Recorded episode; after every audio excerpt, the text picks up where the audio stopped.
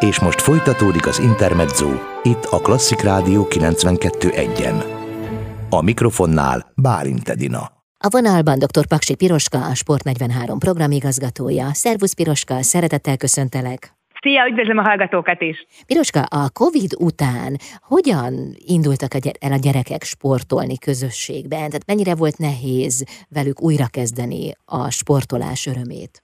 Abban a szerencsés helyzetben vagyunk, hogy van egy Sport 43 nevű sportprogramunk, amiben közel most már 30 ezer gyerek vett és vesz részt, folyamatosan növekvő számba, és olyan sportlási lehetőségeket tudtunk biztosítani, amelyek a szabadban vannak és távolságtartással történhetnek, hogy a, a COVID ideje alatt is tudtak hozzánk jönni a diákok, de természetesen azt tapasztaljuk, hogy sokkal nagyobb a lelkesedés és bátrabban jönnek, mióta véget ért a harmadik hulláma ennek a járványnak, és azt látjuk, amikor itt vannak, hogy óriási az öröm, és nagyon nagy volt a vágyakozás arra, hogy közösségben együtt élményeket éljenek át. És egy-egy alkalommal, amikor elmennek az osztályok, akik részt vesznek a programjainkon, mindig rengeteg pozitív visszajelzést kapunk, és nagyon klassz nézni a gyerekek örömét. Milyeneket? Mit mondanak utána?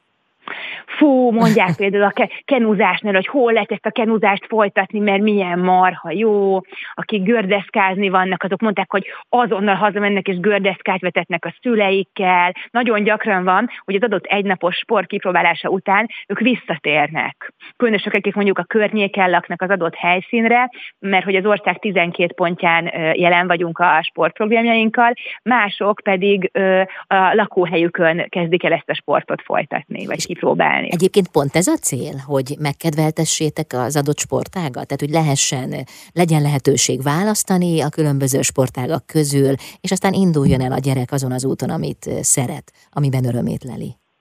A célunk az nagyon egyszerű volt, egyszerűen szerettünk volna lehetőséget adni arra, hogy gyerekek jókedvűen és felszabadultan mozogjanak, kiránduljanak, mert van egy ilyen programunk Eplényben, ez a Libegő for Free, Libegő 43, aminek keretében ők felmennek a hegyre, fellibegőznek, és egy kellemes sétaúton egy tó mellé leérkeznek, ahol szalonnát sütnek. Ah. És feltettük munknak a kérdést, mikor ezt megálmodtuk, hogy vajon fog erre valaki jelentkezni? Hát ez olyan nagyon klasszikus.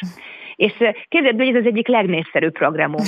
Igen, és van erre kereslet, olyan hamar betelnek a szabadidőpontok, hogy tök így kapkodjuk a fejünket.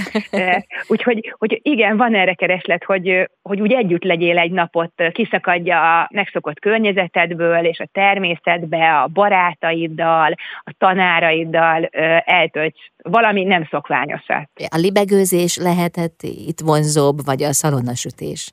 Á, vagy, a, vagy a kettő együtt véve. Gondoltam, ha a szalonnasütést mondod, ne robboljunk illúziókat. Szóval a kettő együtt. Figyelj, a nagyon érdekes, mert a libegőzésnél is sokan vannak a gyerekek közül, akik mikor meglátják a libegőt, akkor, akkor ők azért megijednek. És nagyon édes dolgok ezek, hogy egy gyerek ijegységének a legjobb ellenszere a társai bíztatása, illetve a példamutatás az, hogy a barátom felült. Mhm. Vagy az, hogy hogy megfogják egymás kezét, és mondja, jó, ide ülök melléd, és én fogom a kezedet. Uh-huh. Tehát végtelen helyes emberi tulajdonságokat hoz elő ez, a, ez, ez, a, ez az együtt töltött idő, én azt hiszem. Uh-huh. És új, időről időre felfedeztek magatoknak is újabb és újabb sportágakat? Vagy hogy történik ez? Igen, úgy történik, hogy tavaly januárban indultunk a síeléssel és a snowboardozással itt Eplénybe, és hallottak a mi mozgalmunkról más sportágak, meg más szervezetek, akiknek voltak szabad kerékpárkapacitásig, vagy szabad gördeszkáik, és ők jelentkeztek nálunk, illetve mi is kerestük őket, hogy szívesen csatlakozzanak, és ők is biztosítanak gyerekeknek lehetőséget arra, hogy kipróbáljanak más sportokat, és nem csak a síést és a snowboardozást, úgyhogy végtelen sok lelkes és jó szándékú ember van ebbe az országban. Nem sokára sí szezon, hamarosan erről is beszélgetünk majd. Köszönöm szépen. Köszönöm. Dr. Paksi Piroska, a Sport 43 programigazgatója volt a vendégem itt az Intermedzóban.